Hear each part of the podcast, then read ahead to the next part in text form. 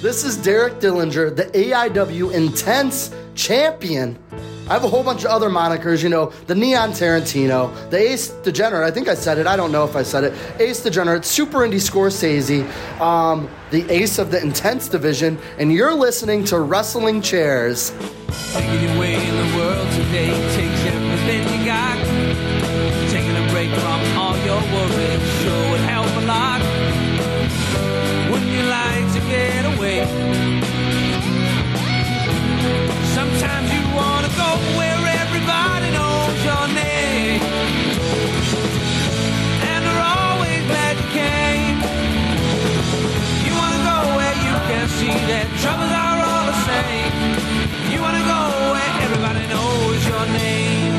And welcome back to Wrestling Cheers, where everybody knows your name, especially when you can't read and can't write. This is Wrestling Cheers. We like to talk about things going on Northeast Ohio independent wrestling scene. We preview shows, we review shows, and sometimes we have interviews along the way.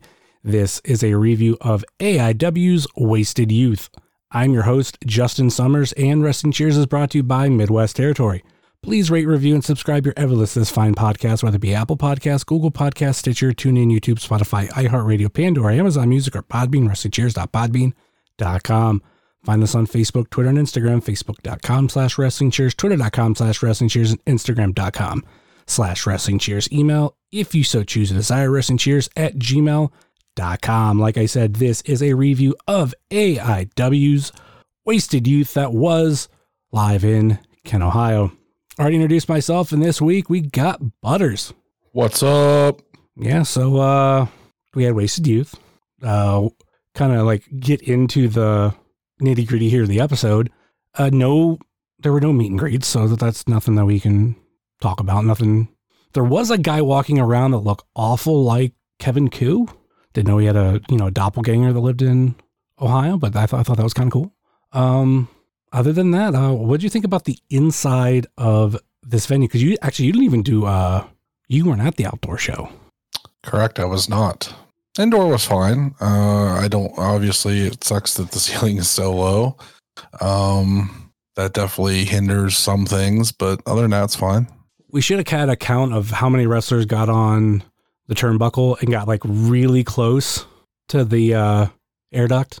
There was at least one in every match uh, when they came out. I mean, they whipped themselves up onto the second rope, and I just so many of them were so close to just bonking their heads off the off the ceiling. Actually, I think it was even within the first match. Uh, well, before the first match, I should say, there was uh, a hole there in the air duct, and technically they could have threw something up there and you know used it later in the match, but it wasn't used. But I thought that was kind of something I just didn't notice at first. I will say, I will say this about the venue that, uh, well, number one, uh, reception is shitty, and that's something that I did forget because we did do the one show back in September, but that was outdoors. So like, since you're outdoors, like reception is great. But anytime that I've gone to a concert that's been indoors, like my reception is just god awful, and like I don't even really bother with my phone. So doing the live tweeting stuff, uh, instead of like trying to force tweets to go out, um, I just did it to where I was I would save drafts for every match, and then I went out at intermission, and then at the end of the show, and sent out like all the tweets for anybody who wasn't watching on uh, FITE+. So that's one thing. Uh, the second thing is, I know when we got there, like it wasn't this, you know, regular AIW show feel where there's like a, line waiting outside and, you know, everybody's, you know, filing in there. And, You know, it's a decent side crowd. Like, kind of to begin with, like, it seemed like maybe 20 people. But within the hour of when the doors opened to when the show started, more people started coming in. And especially like probably a little bit after the first match, too, or after the first match had started. Like, next thing I knew, like, by the time we got to intermission, you know, there was just a ton of people there. So that was like one cool thing that to just watch it fill up because I don't, th- I've rarely seen that in AIW, uh, at least outside of like certain circumstances where there's not a lot of people there. But by the time the bell, the first match starts, there's just a ton of people. I think it's just those people that are either walk ups or, you know, they just looked at it like, oh, it's general mission, I'll get there whenever. Anything to add to that? No, not really. I mean, that was you, you- just pretty much it. Like it was like you said, it was very few people when we first got there, and so like we kind of wandered around, and uh, I was talking to some of the uh, new guys and and kind of catching up with them and uh, that kind of stuff, like kind of making plans for the the fresh meat shows. So overall, it was a good time. Yeah. Uh, talked to a couple people. Talk, you know, talked to Shaw, talked to Sam at intermission. Uh, talked to the Bitcoin boys. Picked up a uh, Bitcoin boy T-shirt uh, because I had made a comment online that there were two uh, shirts at their Brainbuster store that I was thinking about getting. One was the uh, Wolf of Wall Street one, and I forget what the other one was. And turns out they actually had uh 3x in the Wolf of Wall Street one, like already in hand. So it's like, all right, cool. Like you know, I'll uh, I'll buy it off of the, you when when I see you next. Actually, they just told me that, uh, or it was Eric had to double check, but turns out they did have it. Picked it up off them, and that was uh, the only the only thing I bought that night. Now I'm uh, wearing the shirt right now. Yeah, I uh, I want to get the fuck Bitcoin shirt, but uh, I gotta wait for them to put it up on their um, Brainbuster Tees store. Yeah, there was a there's an older shirt of theirs I think I want too, but I can't remember. I have to like go through some tweets or go through the website and figure out what they are. But eventually I'll buy them. But now that I have one, like that's that'll do me good for a little bit. Yeah, like with this, there was no like I said, no meet and greet, no uh, nothing like that. But this is the first AIW show of 2023. Also with it, you know, this was kind of a you know Winchester ish show. Pretty much everybody on the card was AIW regular except for two. Uh, and Oh man, I totally forgot pre-show. Uh, I got my my every show photo with Patty, okay, um, which is always good. And also, I bought two bags of Kaplan jerky, which if you go to an AIW show that Kaplan's on, or any show that Kaplan's on, make sure you get some jerky off of him because it's it's awesome. I just had some again today. I did not buy that off of him uh, this time. Uh, I need to. The thing is, like a lot of times I just don't have cash on me, so Ah, my man takes PayPal, and I always just I have my his PayPal saved, and I just here you go, sir. we- also were in a place of shitty uh, reception to where that, that would have been extra harder for me. But uh, uh, I could probably do something in Akron. We could it could wind up like you know what was it, Absolution or something where He sold out Yeah. before he got in the venue. Yeah, Yeah. yeah. which that was that was some good shit. So yeah, I, I kind of wanted to buy more. I did get uh, a picture with Patty. She uh, also complimented me on the show and like th- basically said that she likes that we would have like these kind of like predictions of say of things that we think that like, Biggins would like and all that kind of stuff. And Mhm. one thing I said is just like I think he's somebody that you know for some of us who have been around for a long time, like he's impacted us one way or another, and uh, a lot of us still think about him, especially like the success of in between AIW and people who have been through AIW. Like, I think he would be absolutely ecstatic about. So it's like it's just one of those things I always constantly think of, even with, uh, and I think I know I've said it before too. You know, say what you want about Myers and Cardona, but you know, fucking Biggins would be a huge fan of them, like everything that they do with the figure, basically because of the figures and everything. Because he he was so big on that. Like it's crazy to think that I remember a time when um, Biggins was selling Hasbro's and LJNs like at the gimmick table, and they weren't like crazy expensive. But yeah, um, I think that covers- covers a lot of the uh, pre-show stuff uh, and a little bit of intermission. But yeah, kind of a, a straightforward show of it being you know twenty dollar general admission. There were seats, which is something like I don't know if it's new to the Outpost. Like I'd been to a few concerts throughout the years prior to prior to COVID, to where there was like no like places to sit. Like I think they might have the stuff towards the back, like those booths, but at the end of the day, it was just you know it was like standing room only. Like I went to two ICP shows. I went to a couple local band shows there, and yeah, there was just you know standing everywhere. So when we went this year for AIW, I saw that there you know there were chairs inside, uh, as well as you know uh, some picnic tables, I should say, outside, because the outside part is fairly new. And then I went to see a Metallica cover band twice last year. One was outside, one was inside, and like there were chairs both times. And I'm just like, oh, that's that's different. Um, I wonder what they'll do when you know AIW comes inside. Turns out they did have like I think it was like three or four rows of chairs. Um, but we were quick in, and we got we got front row seating, which is great. Um, yeah, uh, pretty pretty much it about that. I thought uh I thought it worked out really well, and there was still like plenty of room to stand, and there was just a lot of people everywhere. Yep. All right, uh, getting into the show, we did start things off with a 10 bell salute to Jay Briscoe. And, you know, this wasn't just like a one of those things that we're like, oh, we're going to just pay tribute to this, you know, wrestler, but somebody who had actually been inside an AIW ring. Uh, he was here at Absolution 7 against Irish Airborne. And uh, I know I did a meet and greet that day. I thought I, I got an autograph, but I must have just did a picture because I looked through all my 8 by 10s and I couldn't couldn't find one, but um I'm happy with at least having the picture because I remember being like really excited that they were going to be there and I didn't really ever get a chance to meet them again. I even think when I went to Supercard of Honor, which they were there, uh, I don't think they were doing meet and greets. If they were, they might have been in one of the more booked ones because they had a with Supercard of Honor they had like two different uh, times for autographs and there was different roster of people and like the second one was like filled with Bullet Club people like the Young Bucks and Cody and uh, Guerrillas of Destiny, also Matt, Matt and Jeff Hardy, and there was like other people there. But because those lines were like so long, I don't remember a lot of the other people. But I I don't think they were in the first batch. But uh, did you did you go to episode seven? No, that was during the era of me not driving by myself to shows, even though I wanted to go. Uh, and I had like mentioned how much I wanted to see the Briscoes constantly, and then Thorne booked them, and I didn't get to go. so, so yeah, you're probably kicking yourself in the ass on that one. Uh, a little bit. Um, I did get to see them live though. Um, at All In. So, I mean, I did at least get to see them live once. Yeah. So, yeah, I wasn't sure if you were coming around then because I, I knew around that point it was like you were hit or miss.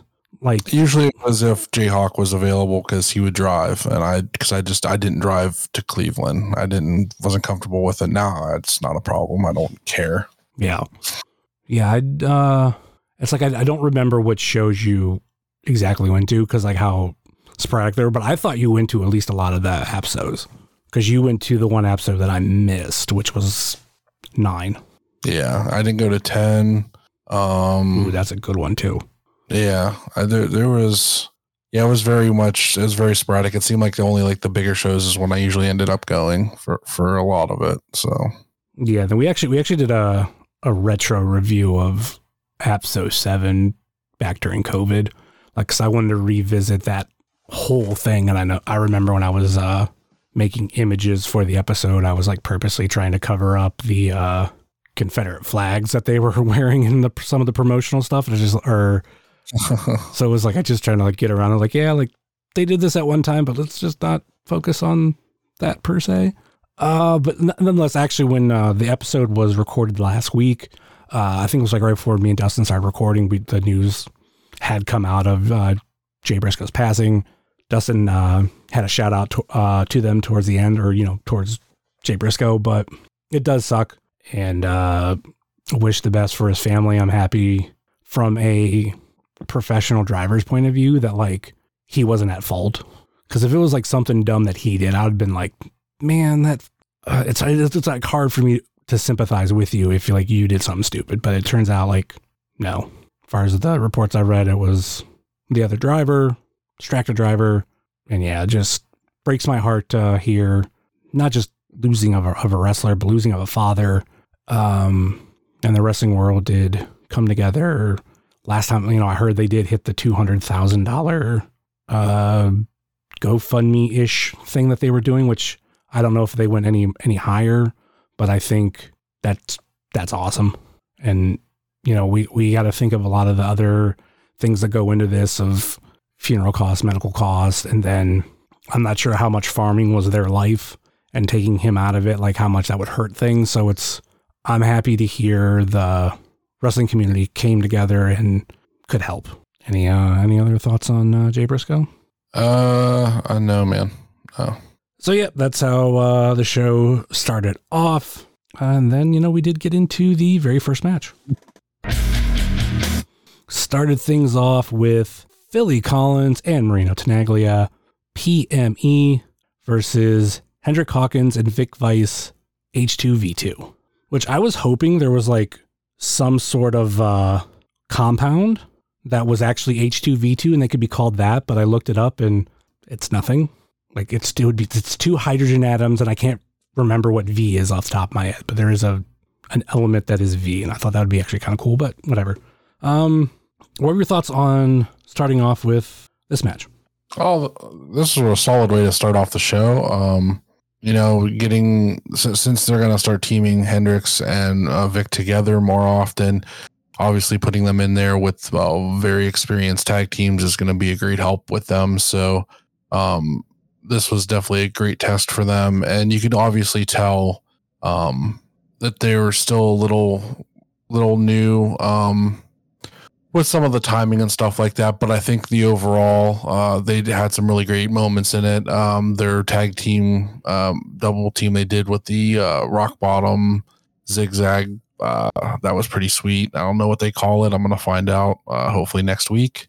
Uh, but uh, it's, it's pretty good stuff. Yeah, I like the combination of Hawkins and Vice. They just seem to go together really well. And I'm interested in seeing how that team evolves over time. And I, I don't know, like, obviously, what their bookings are outside of AIW, but I would guess there could potentially be more like single stuff, and that, that's fine. Because again, I've said before about like the evolution of all these wrestlers, but like these two being put together makes a, a lot of sense. And there's a bit, and it's, it's not like it's not 100%. It kind of reminds me of uh, and Diesel like Vic's kind of more of a Sean, and Hawkins is more of a Diesel. Like it's not 100% perfect. Like obviously like, you know, Hawkins isn't seven foot tall in the same kind of style, but like there's just, I mean, there's just kind of like this style dynamic I get with them. Is that that, is that just me or how, how are you feeling about that? I mean, they, they definitely um, complement each other. Yeah. Um, I know that they're working on getting matching gear and working on um, merch and stuff like that as well. So I mean, they they're definitely in it for the long haul. I think that you know we've always had a strong tag division in, in AIW, especially in the last three to four years. Mm-hmm. So obviously, adding to that's going to be uh, you know a good thing. And and Hendricks even says he enjoys tag team wrestling um, more now because of this. So I mean, that's pretty sweet that you know he enjoys that more. So now he gets to be in a tag team and and that kind of thing. And I mean, that's you know, it's never a bad thing to have another tag team out there because you can always have them as singles, but you know, having them as a tag team, there's lots they can do. And then to go up against PME, definitely um, one of the top tag teams in AIW. I mean, granted, they're not champions now, but over the past few years, they've held the titles few times. So this this was really tough competition for them, but uh, unfortunately, Marino did pin Vic Vice for the win to pick up the victory for PME. Any uh, final thoughts on that match?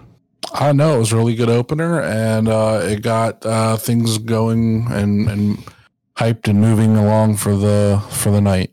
Completely agree. Let's move on to the next one. Match number two saw Kayla Cassidy versus Ziggy Haim. and uh, Ziggy coming out there just you know breaking fist with all the fist pump uh, bumps. Uh, my hand's still recovering from it, but uh, this was something that we talked about in the preview of we haven't seen a lot of singles wrestling out of Ziggy and in the women's division it's been you know next to nothing and like nothing in front of uh, a regular AIW crowd. And granted this it this isn't the most regular like this isn't the Odeon or any everything but compared to Go for Broke and to Canton shows this is uh, like the closest she's gotten to that. So this was really interesting to see. And I'm wondering if, you know, going forward in this year, will we see more of Ziggy in, you know, singles matches?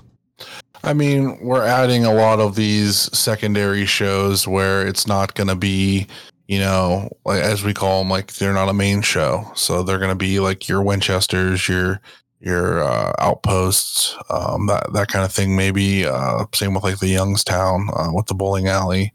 Um, if we keep getting shows like that, I could see them adding um, more chances for people to do like stuff like that and have her wrestle singles instead of just being there with Derek. Um, that kind of stuff. I could see her getting more opportunities um, and doing different things because you want each of these smaller cards to be different and unique and not just be the same old stuff. So you get to try different things and you know see if something sticks. If it doesn't, you know, try something else. That kind of stuff. So it makes a lot of sense. And the one thing I noticed too is Jocelyn was not booked on this card, but she was there. She was in the crowd for maybe all the matches, but I only heard her in a couple. But in particular, with this one that I liked, you know, she came out there and like put out her fist when Ziggy came out for to get fist bumped. So there was this really cool like layer of respect within the division because when it comes down to it, like that's our our two regular women. We have some that kind of fall outside of that, and I don't know whether uh, they're just not around right now or or what it might be. But like you can expect Jocelyn and Ziggy to be pretty much either on every show or at every show.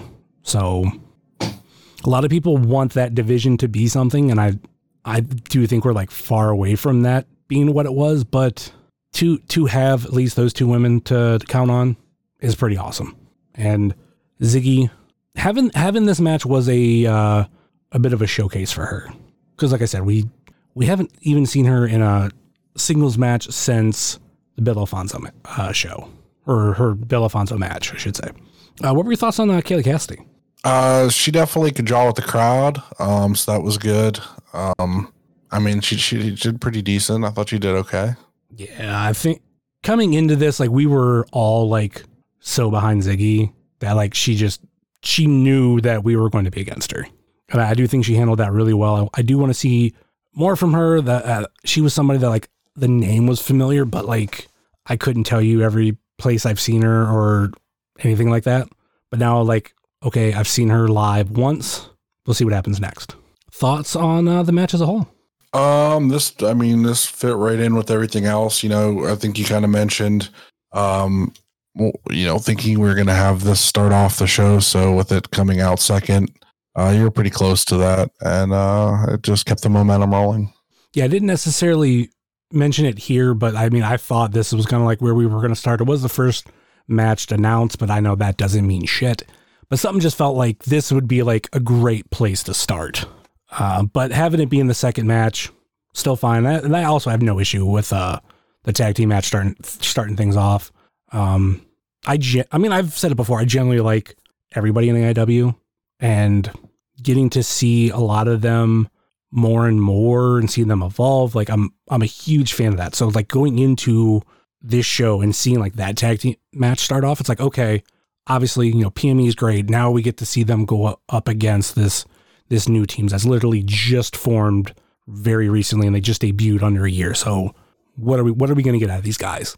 So having this now with Ippy Ziggy versus Kayla, this this was definitely you know you know Ziggy shown up and I think she did a very good job. I I feel like she was limited a little bit. I don't know I don't know what. Maybe just because I'm, I'm used to seeing her being a little more unhinged. But I think uh, I think giving another opportunity, another match, whether it be versus a man or a woman, I think she will step up. Like I, I think there's a part of me that's like waiting for her to go up against somebody like way bigger, somebody maybe uh, Sam Holloway, like like that that kind of dynamic. But we'll see. If there's uh, no other thoughts on this match, it was uh, Ziggy pinning Kayla for the win. Let's move on to the next one. Next, we saw Sid Von England versus Dominic Garrini. Now, we did not cover this in the preview because uh, the match hadn't been announced yet. And I thought with the number of matches that were announced, like that was going to be it. Turns out, you know, one short, but I don't know how much would have been added in a preview for this. But um, Ziggy, uh, not Ziggy, Sid versus Dom. I, I've said it before and I'll say it again. As a singles wrestler, I do love Sid when he gets to show off like this, I think I think it's obviously a really good thing for him. You you had some complaints during this match. I know it because we were sitting next to each other and heard you. So thoughts on this match? I, I don't remember my complaints for this match. What were my complaints? Uh, one in particular, I remember Sid did something. You're like, oh, so but somebody does it better.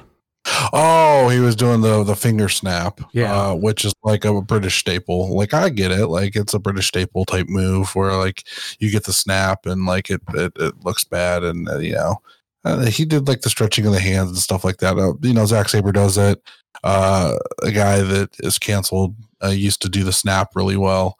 Um, I mean, it's whatever. Like I wasn't really bitching about it. I was just kind of making an offhand comment, but uh, I still like really enjoyed this match. This match was a lot of fun, and uh, their styles meshed really, really well, and it made for a, a really fun match. This is probably one of my favorites uh, of the night.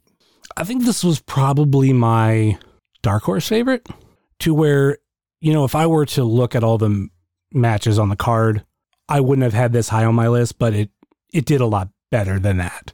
I won't put it as my favorite because there's actually a, another match later in the night that for me was definitely match of the night. And I have the reason for it. And it was not the main event, but, uh, which I don't know why you're laughing. It's not, I know what your match of the night. I think I know what your match of the night is, but You absolutely know what my match of the night was. but You my absolutely. know. my match of the night is not that match of the night.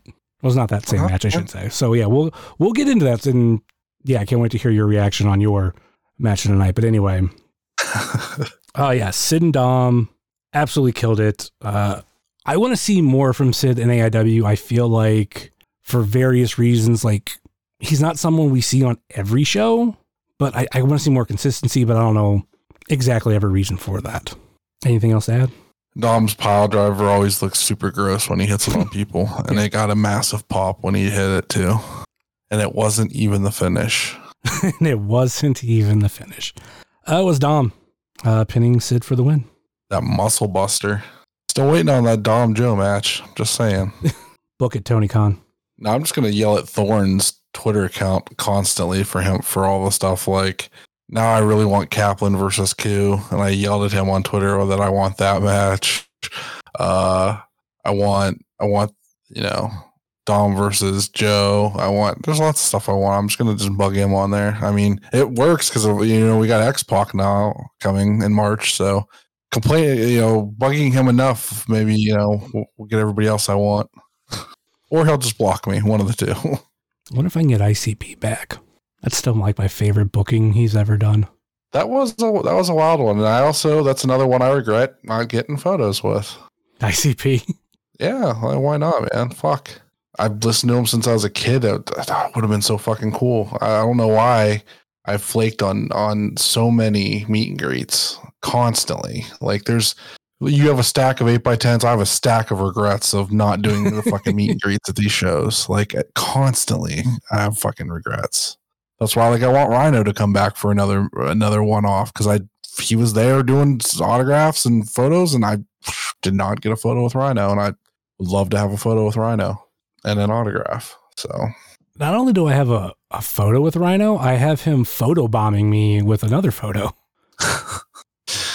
so yeah, like there, I just it's really bad. I don't understand what goes through my mind. That's why I told you I was like, from now on, if I got that gut instinct, like oh, I kind of want that photo, it's happening now. From now on, it's I'm not I'm not gonna have these regrets anymore because they suck. And uh yeah, I don't I don't want to do that no more.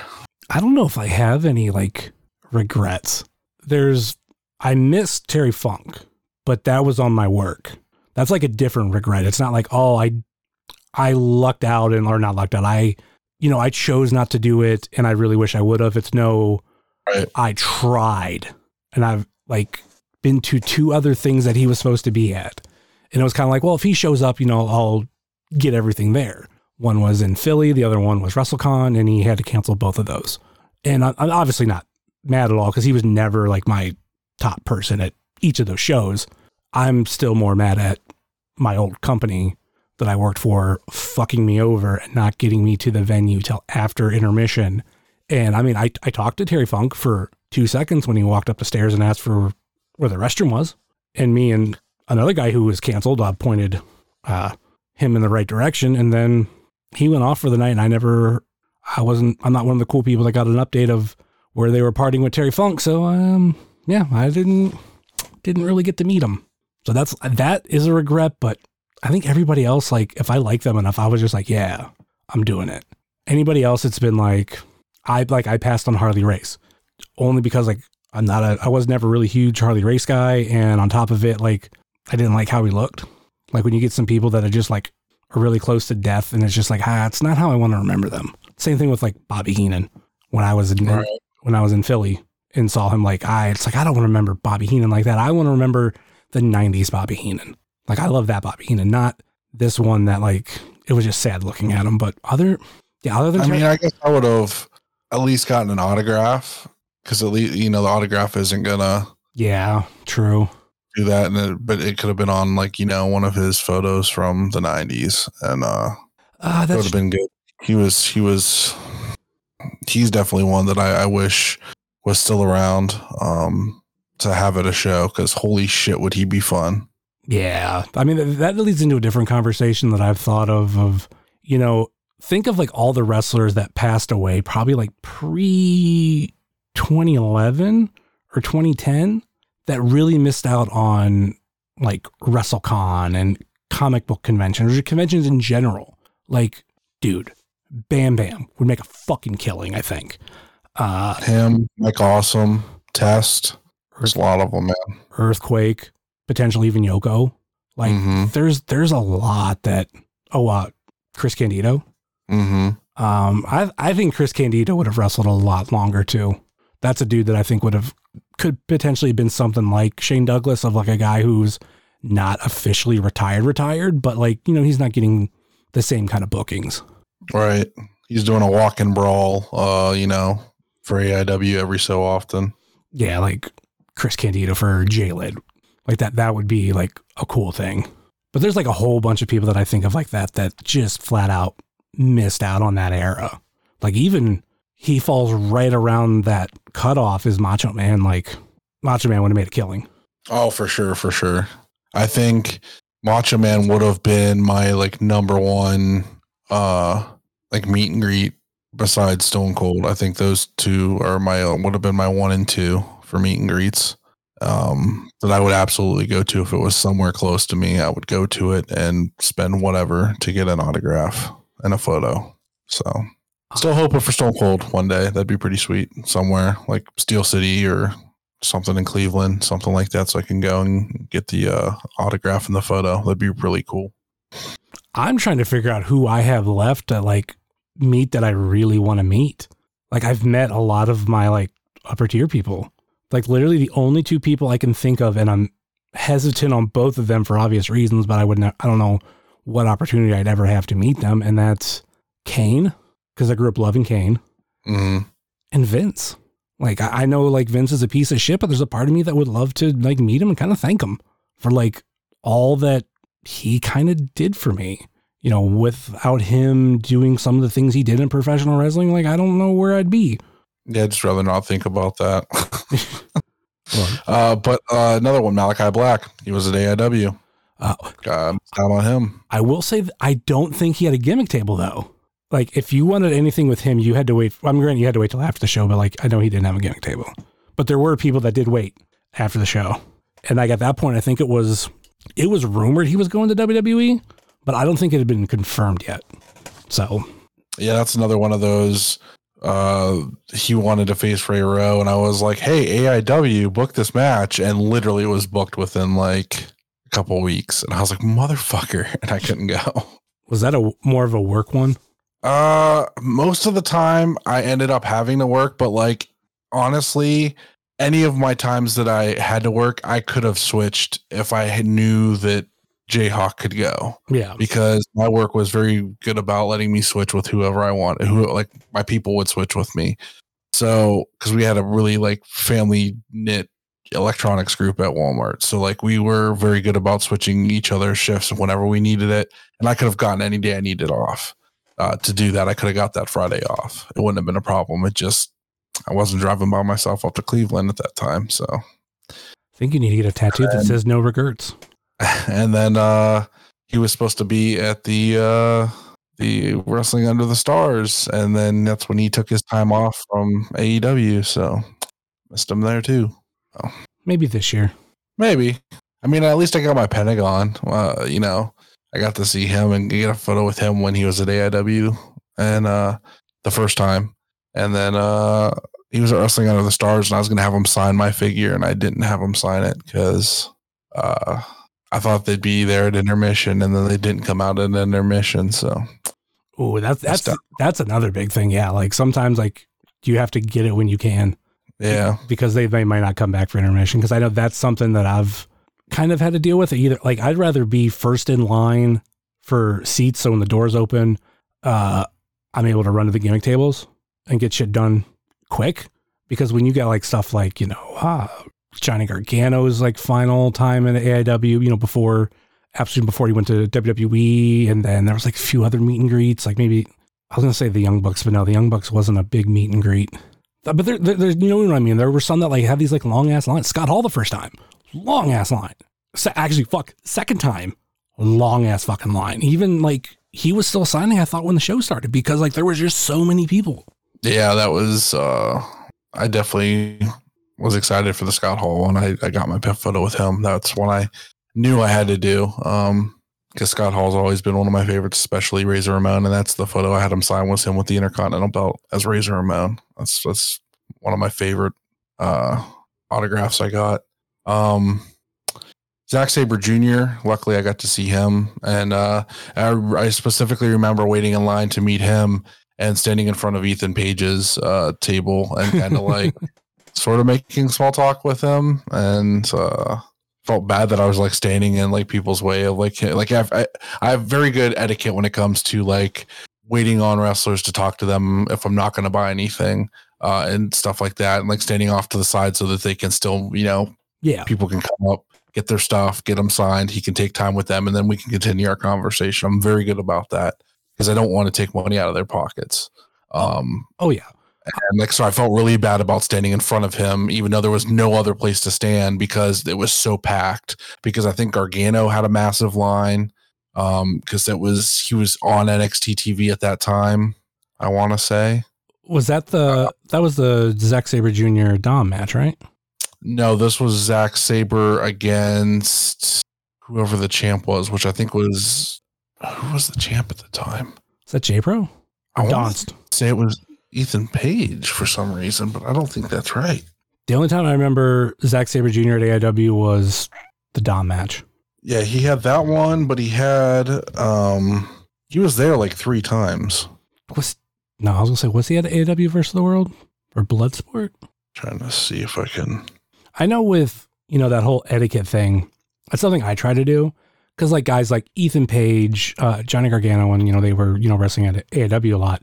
I would like go up and do like some small talk, but anytime I saw someone was behind me, you know I would you know either step out of the way or just like leave completely, just like hey, you know, wanted to wanted to say hey, I don't want to, I didn't want to take, I didn't look at taking money out of their pocket. I looked at more of the the person who was behind me. Like I don't want to sit there and take up their time that they could be meeting whatever wrestler it is.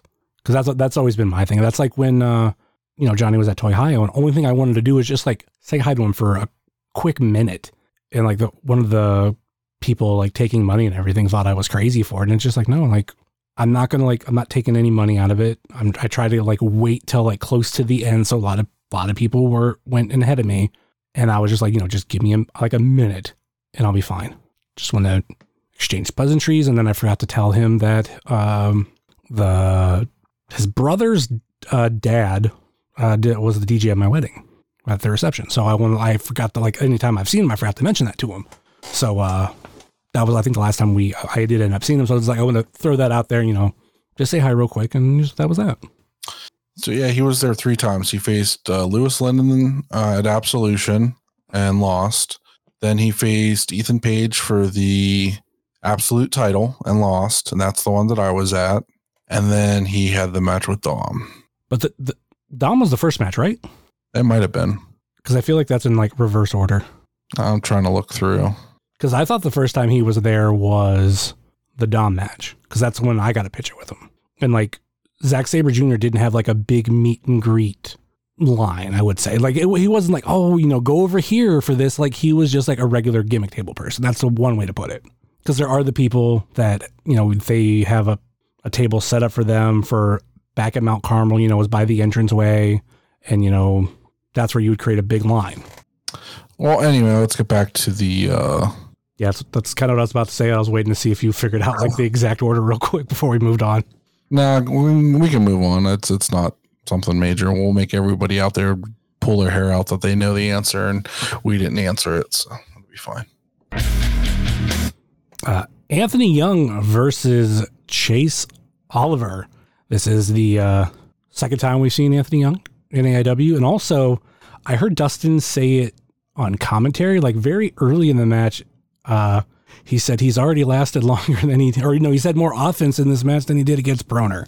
Yeah, So, but yeah, uh, yeah, Anthony Young unfortunately is always put up against somebody in AIW that uh can dominate one way or another. This one, I mean, not as bad as Broner, but you know, you have the Scramble God and a guy who uh could easily win a t- uh, title in AIW right now. Thoughts on this match? Chase uh, obviously couldn't utilize uh, any high flying stuff in this because of the low ceiling. So I already knew I was like, all right, he's going to have to, uh, you know, hit that corner Death Valley driver that he does uh, usually as a setup. And I was like, well, that's he's going to have to try to hit that to finish the match. Um, and they went crazy with the technical wrestling and and and everything like that. They were all over the mat. I just remember the the mat being so loud during this match, like them flipping around and doing stuff like on just on the mat and everything, and it was so loud. Um, yeah, that's that's the main thing I really remember. I hope we get more of Anthony Young in AIW. I I want to see him kind of in a scramble. You know, we, we've seen him these one on one matches, but I think that's a dude that could really shine in a in a scramble match and put it in a you know a venue that's not you know with a low ass ceiling.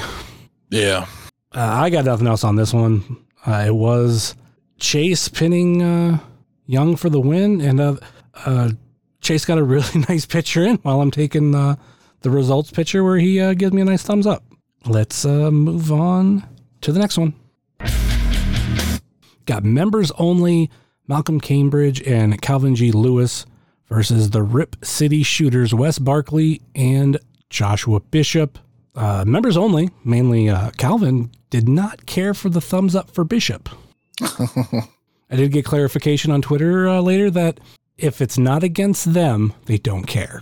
And I was like, you know what, that's that's understandable. But uh, this was my match of the night, and one of the reasons is this was announced that it was going to be under intense rules, but the match for the most part was like a regular tag team match, and you know, pretty much Rip City controlling most of the match. And then Calvin ends up going outside and grabbing some chairs and using them. And at this moment is when it really kicked in more um, intense roles. And that's why for me it was the match of the night because they did such a good job of putting that out of my mind and just I'm like thinking like, oh, it's a regular tag team match. To then just be like, fuck this. We have we, we have to get weapons. We have to use a chair. We ha- we have to find a way to, you know, take Bishop down. Mostly Bishop. Unfortunately. Well, yeah, because they started off uh, actually pretty hot and actually uh, were kind of showing up uh, Rip City to begin with before they kind of got you know worn down a little bit. So when they pulled out the weaponry, I'm like, okay, here here we go, uh, and they they delivered I don't know ten fucking chair shots to to Bishop, and I I had a really great line of the night. Uh, confetti came out of the I forgot out about of the ceiling or something Yes. and uh and Pam was sitting next to next to me and she goes, Where the hell did the confetti come from? And I said, From Josh's head, obviously. as he was getting smacked repeatedly in the head. So uh yeah, that was it was pretty wild. Um and you know, it just goes to show like members only, you think that that would be like a squash against Rip City, but they held their own. And uh, you know, they've advanced so much since where they, you know, from where they came, uh, from where they started. And uh, I think that that just proves that the AIW tag division is just uh, stellar. I mean, they was it wasn't anything to them to be able to to go in there and it didn't look out of place against uh, you know facing the absolute champion and and uh, Wes Barkley. So I thought that was very good. It was a very good showing for them. I kind of thought like right before we got the chairs that what we were seeing was more just like stamina from members only of like, yeah, we like we can't outpower you, but we're just going to get you tired. We're going to run you down that way to where then we can capitalize on it. Then the chairs came out, and you, I kind of did forget about the confetti thing, which I don't know how it came off on FITE+, but without a doubt, that did look cool as shit.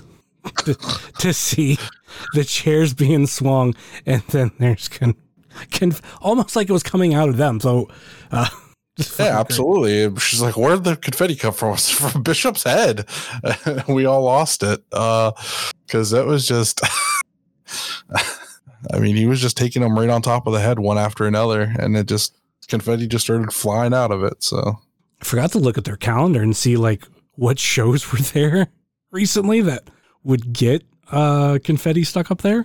But uh, honestly, it couldn't even been from recently. Like if you really think about it, like it could have been from New Year's, but honestly, like I remember there being times where like stuff would happen with doors and other stuff at the Odeon and and glitter and stuff would fall from like confetti would fall from the ceiling. So like that shit just gets up in there and is just there until it falls.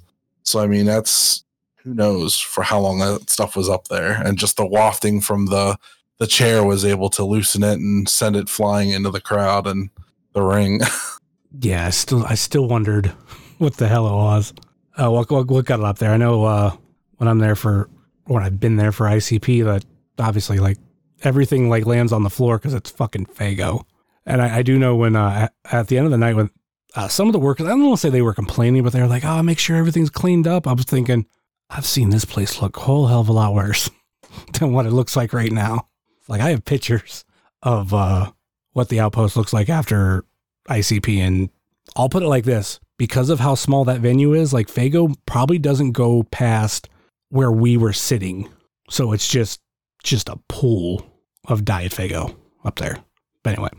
So yeah, the once members only grab the chairs, it it did take this to a different level.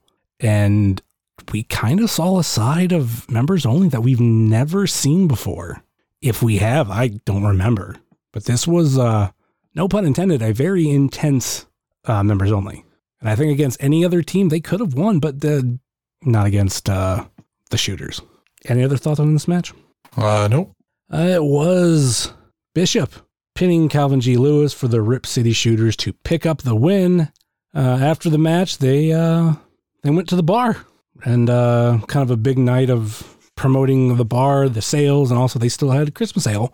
So uh, I'm not sure how much of that was drank, but I think I think I think a lot of people were drinking that night. Uh, after this, we did go to intermission, kind of talked about anything about that.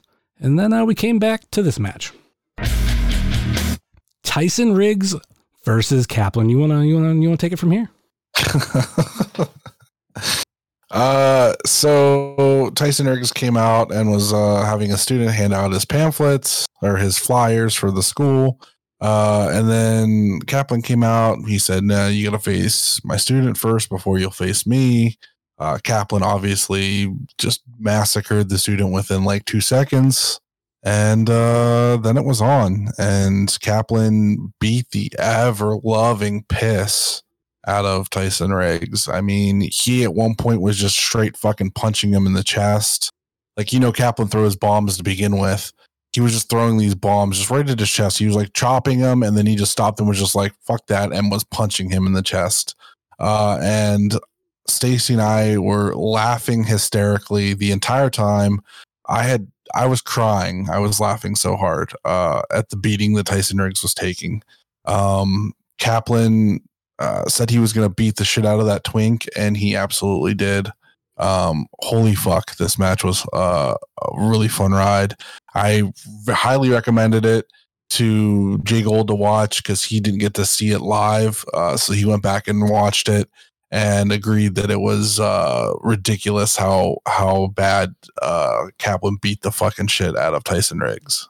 How was he not watching it live? He was tweeting about it. Uh, there was, I guess, some point he wasn't able to. He wasn't watching a chunk of it live. Like he had to. I don't know if he was going somewhere, driving somewhere, something. I don't know because he had to go back and watch it because he missed it. Okay. Yeah, because I obviously wasn't following his tweets in real time, but I know I, I had seen some and I thought they were, you know, right around showtime. And he also like promoted uh like a live watch along, so I figured, yeah, he was he was he was watching the whole thing live. But anyway, I have no idea what he what he was doing. Yeah, I mean, this was just Kaplan beating the piss out of Tyson Riggs, but I, I think that's kind of what we expected. For sure. I mean, it was i mean that's what i expected. Like i i knew that like tyson had absolutely zero chance to beat kaplan the bill alfonso hardcore champion. Like come on. Like what?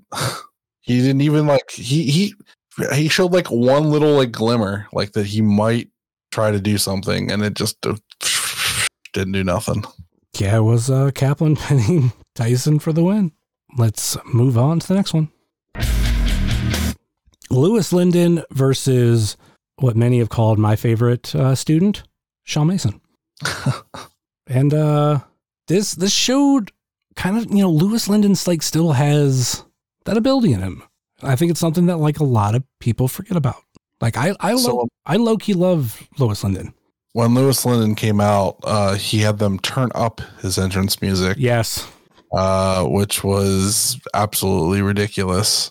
Um, you know, Shaw Mason just continues to uh, impress me with with how he adapts to uh, these matches. Like he doesn't have like any like you, you'll see in like some of the the new the new guys matches where like they'll have like a couple like slip ups or like you know something doesn't go just right and there you can kind of tell they're like trying to figure it out I don't see that with Shaw very often, if at all. Like he's like on point the whole damn match. Um, it seems like, and uh, him and Lewis Linden, they they gelled real well together and uh, put on a really compelling match. Like I got into it towards the end, and like I was I was it was pretty enjoyable. Like uh, I like to see uh, Shaw work on some different stuff, like maybe some some different moves other than the the handful he does very very well.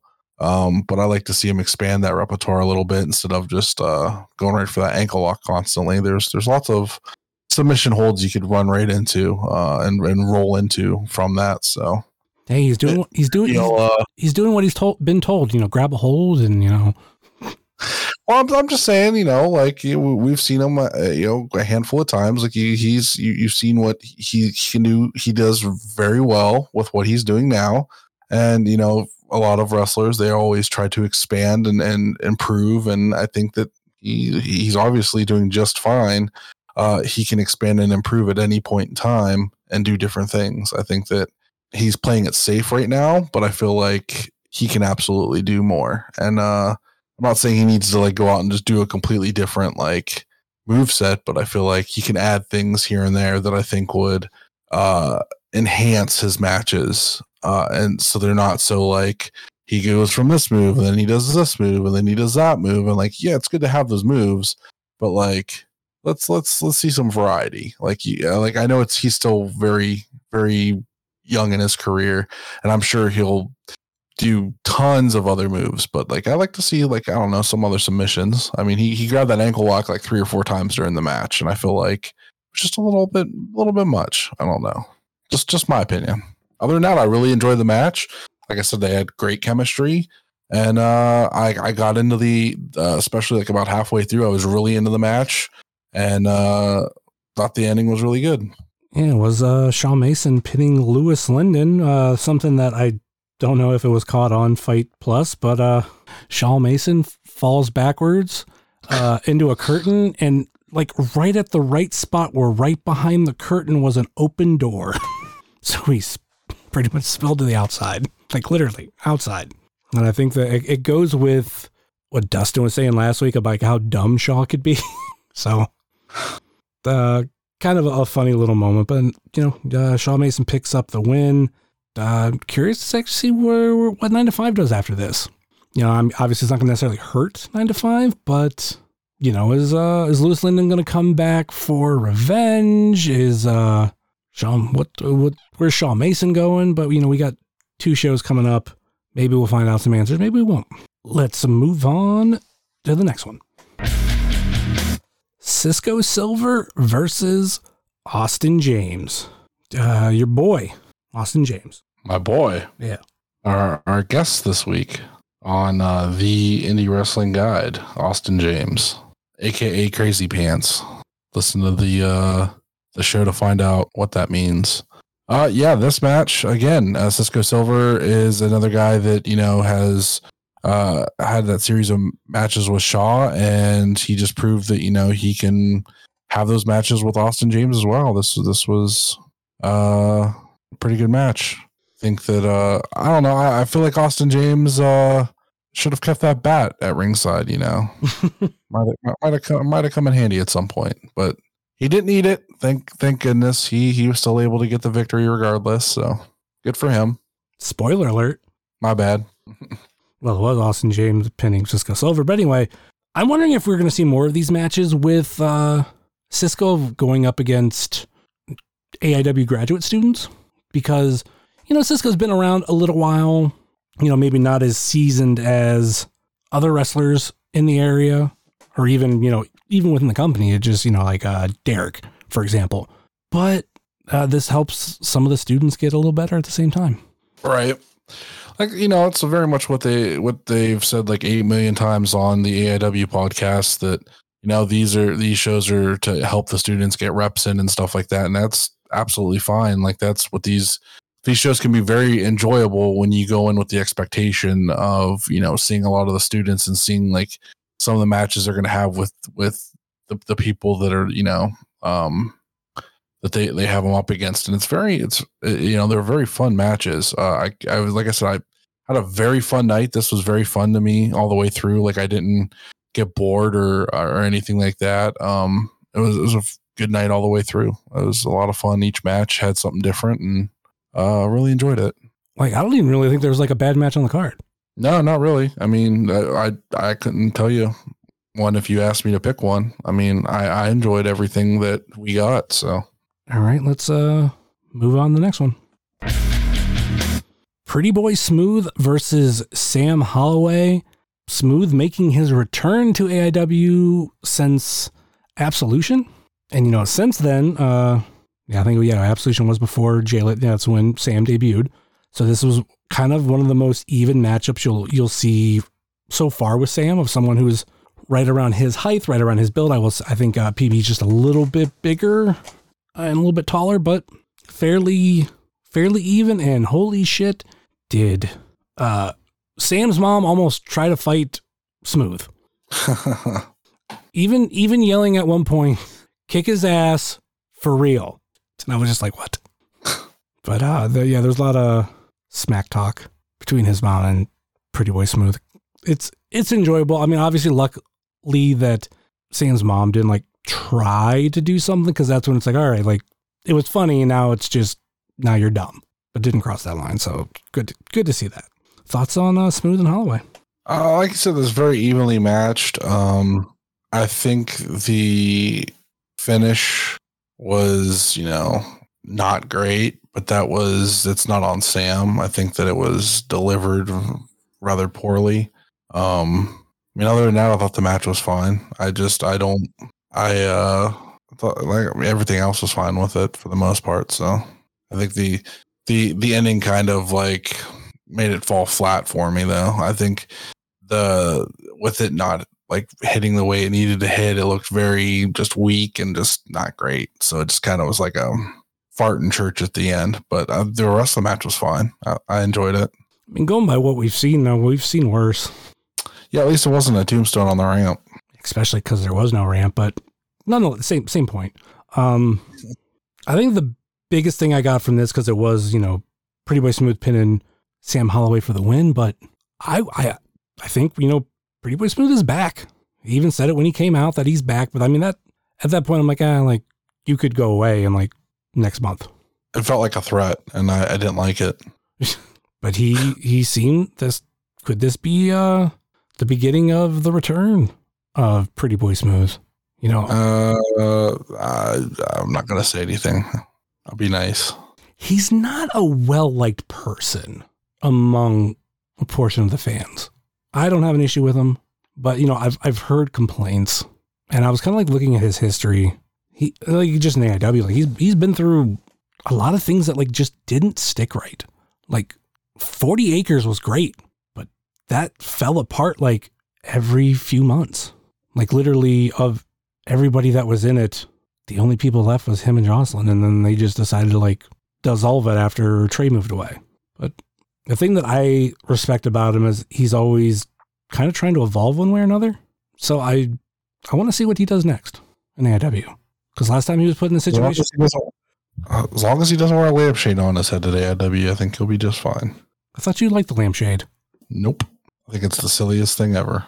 Eh, I don't, I don't necessarily have a complaint about it. It almost feels like it's just one of those things that you have a wrestler that'll do something in one place, but he might not do it other places.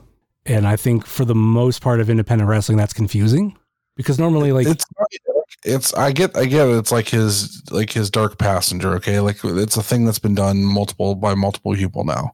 Uh, obviously, Balor has it. Dan Danhausen has it. Uh, Leo Rush has it. So like he has a character like that too. That's fine. Whatever. Um, you know, it's it's not original, but it's it's whatever. Uh, so he comes out wearing a, a, a mask that like personally to me when I saw it, I thought it just reminded me of Lampshade and he doesn't even wear it for the match. It literally he just takes it off, and it's just him wearing like all white. It's not even anything. I don't know. I don't. He didn't wrestle any different. It. It just. It, just. It's whatever. I don't know. Like that. that it was just silly to me, uh, personally. Now the PB we got at uh, the Outpost. All right, fine. I, I keep a player. He's got the the fur coat doing the chapstick thing still. All right, like these these are things that I do not mind. I think they they fit him and they fit this character. So I mean that's absolutely fine. I just I don't I don't care for his style of wrestling. I know he is he's a very big guy and I think that he's very athletic, but it's not what I want to see. Like what he does is not what I want to watch. So that's just that's just on me. Yeah. Uh, anything else to add to the match? Uh, no, I, I just want to see more Sam uh, wrestling. I think that he had this match with a, a guy his size. Now let's see him against, uh, you know, somebody small like that, uh, that Irish strong style kid or whatever that bugs me all the time. No, he doesn't really bug me. I just like teasing him. All right. Uh, there's only one match left. If I'm correct. Let's uh, move on to the main event of the evening. Match number 10 the Bitcoin Boys, the AIW Tag Team Champions, in a rematch for the titles against Bulking Season. And God, this crowd, do you feel like it was split or was it very pro Bitcoin? Uh, there was a lot of Bitcoin, but then we also had Chuck's dad right next to us going crazy. so uh, you're gonna it definitely felt split. Um, but the other side of the room was definitely for Bitcoin, and uh, I was for Bitcoin. Personally, I think uh, I know there was like some comedy in this, and like they did like a like a funny thing with on the stage and stuff like that. Really enjoyed that. It really was something different um you know there's so many times we go into a, a, heavy aiw show we get to the main event everybody's tired then you're going to try to go and have like a fucking mat classic for 15 16 minutes and it's just it's not the time and place for that to happen so throwing in comedy doing little things like that throwing in some high spots very much fit kept the crowd going kept the flow going didn't feel tired at all uh anything like that um, you know, they they had their little bit with the Duke, et cetera, et cetera. And then I'll let you go talk about the rest. Yeah, I love the comedy spot of them brawling to the back and keep going back and forth between the curtains. And then uh, fighting each other. That was yeah, great. Yeah. I I almost thought we were going old school AIW, but since this hasn't happened in forever, where like a third person, or in this case, it would be a team, would get involved and be like, all right, you know, now it's now it's a triple threat. That did not happen, but we did have the Duke get, no pun intended, booted from the match, and then right as bulking season was about to go for the win, you had the Duke come out, hit Chuck Stone with the Haas boot, so you know, giving the win to bulking season, but obviously in professional wrestling, titles do not change hands. So, Bitcoin Boys still your AIW tag team champions. After this, the Duke and the Bitcoin Boys started to to beat down on bulking season, but then Beastie Boys music hits and out from the bar comes uh Rip City Shooters. So they, they come in for the save, run out Bitcoin and the Duke. At this point, bulking season and Rip City challenge the Bitcoin Boys and the Duke to a match. Well, if you do the math, they're they're down a person, and the Duke said he he knew something like this was to happen, so he paid for the what's the exact wording he used? It wasn't like paid for, but uh, he reserved the service of Derek Dillinger for the evening. So we went into what was uh, match number eleven: the Duke, the and the Bitcoin Boys with Derek versus Bulking Season and Rip City Shooters, and this shit went everywhere. This there's just there was literally a point where me and Charlie were like, as I know he put it at the time, we were all like on an island by ourselves because like on one side of us we had brawling going, on the other side there was another brawling going, and like there was like nowhere we could go. And oh, you know, I forgot to mention back during the Rip City members only match, there was a point where Josh Bishop got thrown into the crowd right by us, and uh, you know, as Josh Bishop was, you know, trying to get back up, he kind of he kind of kept kicking me like right in the head. Yeah, yeah, that was pretty funny. I was laughing pretty good at that. Just kept kicking you right in the head. I kept laughing too. So, but uh, back to this match. Yeah, just shit's going everywhere. There's you know there's video online. You could see Josh and Derek fighting at the bar, and I think this is going to be a story going forward of there's still a rivalry between Derek and Josh. Like, yeah, you know, Derek is now the intense champion, but he never beat Josh for it. So there is this what seems to be a competition of you can never beat me. And you know, it seems like Derek is a little resentful about that. So this is something we will it just feels like we're going to see going forward one way or another. Uh, you don't have a no rope barbed wire match with somebody and get over it real easy when uh, they beat you. So Mhm. don't blame like Derek has the happy ending of now he's intense champion, but like he there's that there's an asterisk to it. You know, he he he's the champion, but he got it from Bishop saying, "Nah, I don't I don't need this title anymore. I just need the absolute." So we see that in this match. Obviously, Bitcoin and bulking season. You know that feud still going. Well, we definitely have not seen the end of that. Uh, any thoughts on this part of the match? Uh, yeah. At one point, it was literally Stacy on one side, you on the other, and me in the middle. Uh, as chaos erupted around us, and uh, nowhere to go, nothing to do, just stand there and try not to get hit. And uh, it was pretty good, pretty fun. At the end of the night, it was bulking season, both pinning the Duke to pick up the win for them and the Rip City Shooters. Then we ended the night with uh, a toast with a guy who was also sitting with us in the front row. Who was it was his bachelor party? Came in the ring. Uh, they all, think they were drinking Christmas lager or Christmas ale, but I don't remember. Nonetheless, end of the night, everybody goes home happy. Any uh, final thoughts on the show? Um, overall, this was a, a worthwhile night at the um at the at the wrestles. I enjoyed it. Um, I definitely would come back to the Outpost for another wrestling show, and um, can't wait for February fourth and February eleventh. Man, that's February is going to be super packed. Back to back weekends wrestling shows, and I am all for it. I can't wait to see what else is announced for February fourth and um, I know we already got Sandman announced for for uh, February 11th, uh, which is huge surprise. I was expecting some other people, but I mean Sandman's going to be in attendance, which super stoked for that. Um, even though you know really can't wrestle, but can hit some people with the Singapore cane, and that's all that really matters. So that's dope. Is he Uh, is he on your list of regrets? Uh, so he did a signing um, at one point, and Jayhawk got me his autograph. So I have his autograph, but I don't have a photo with him. So I've never, I've never known that he was going to be at a show and missed out on it. So like I know he was at Rager, but I wasn't. I didn't remember him being there. Like I wasn't paying attention to wrestling at that time, or for some reason I didn't see that. So I didn't really regret it. Um, but it has done you know it's obvious to me like uh, you know obviously I, I do need to get a photo with him so hopefully that does happen I wonder if I can find a Sandman ECW figure at uh, Toy Hio that day. uh, i'd say your chances are pretty high i mean especially if you go into the Toy Hio group and say you're specifically looking for that figure, somebody might be able to uh, make sure that they have one available to you. Yeah, I have to I have to see how much it's going for, whether that's something I want to I want to pick up. But we got those two shows, and then in March, you know, Xbox was just announced, which we kind of covered already. But uh, yeah, and then I got to figure out how I'm filling up episodes in between there, and I'm hoping there's not an early March show. Because I figured if there's an early March show, it's gonna be like a Winchester. Mm, I can tell you, yes, March second. Son of a bitch. Um.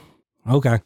I guess I got to figure figure some shit out because I might have a an interview planned soon that I gotta drop, and whether it'll be a bonus episode or whether it'll be a regular episode. All right. Uh. Any final thoughts or last minute plugs before we go? Yeah, uh, check out the Indie Wrestling Guide. This week we have Austin James on. We've also done interviews with Hendrix Hawkins and uh, Big Sam Holloway.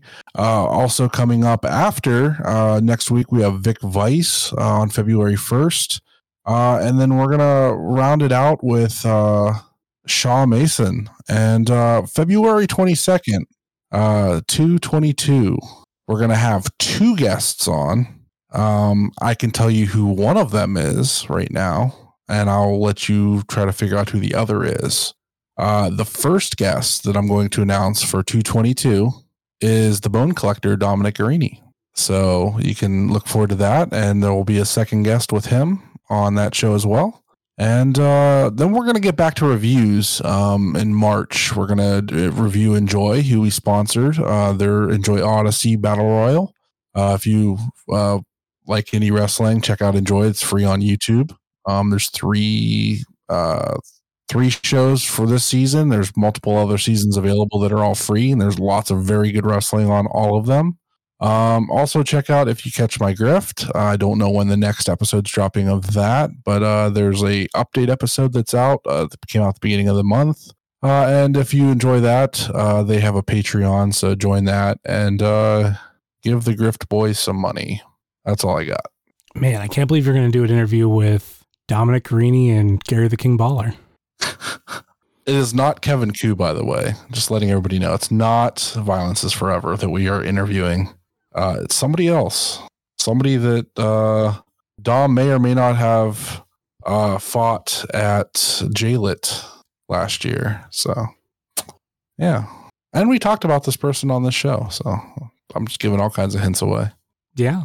Uh, of course, you can find myself at J Summers 330 on TikTok, Twitter, Instagram, and Hive, much like you can find the show on Facebook, Twitter, Instagram. Facebook.com slash wrestling cheers, Twitter.com slash wrestling cheers, and Instagram.com slash wrestling cheers. Email, if you so choose to desire, wrestling cheers at gmail.com.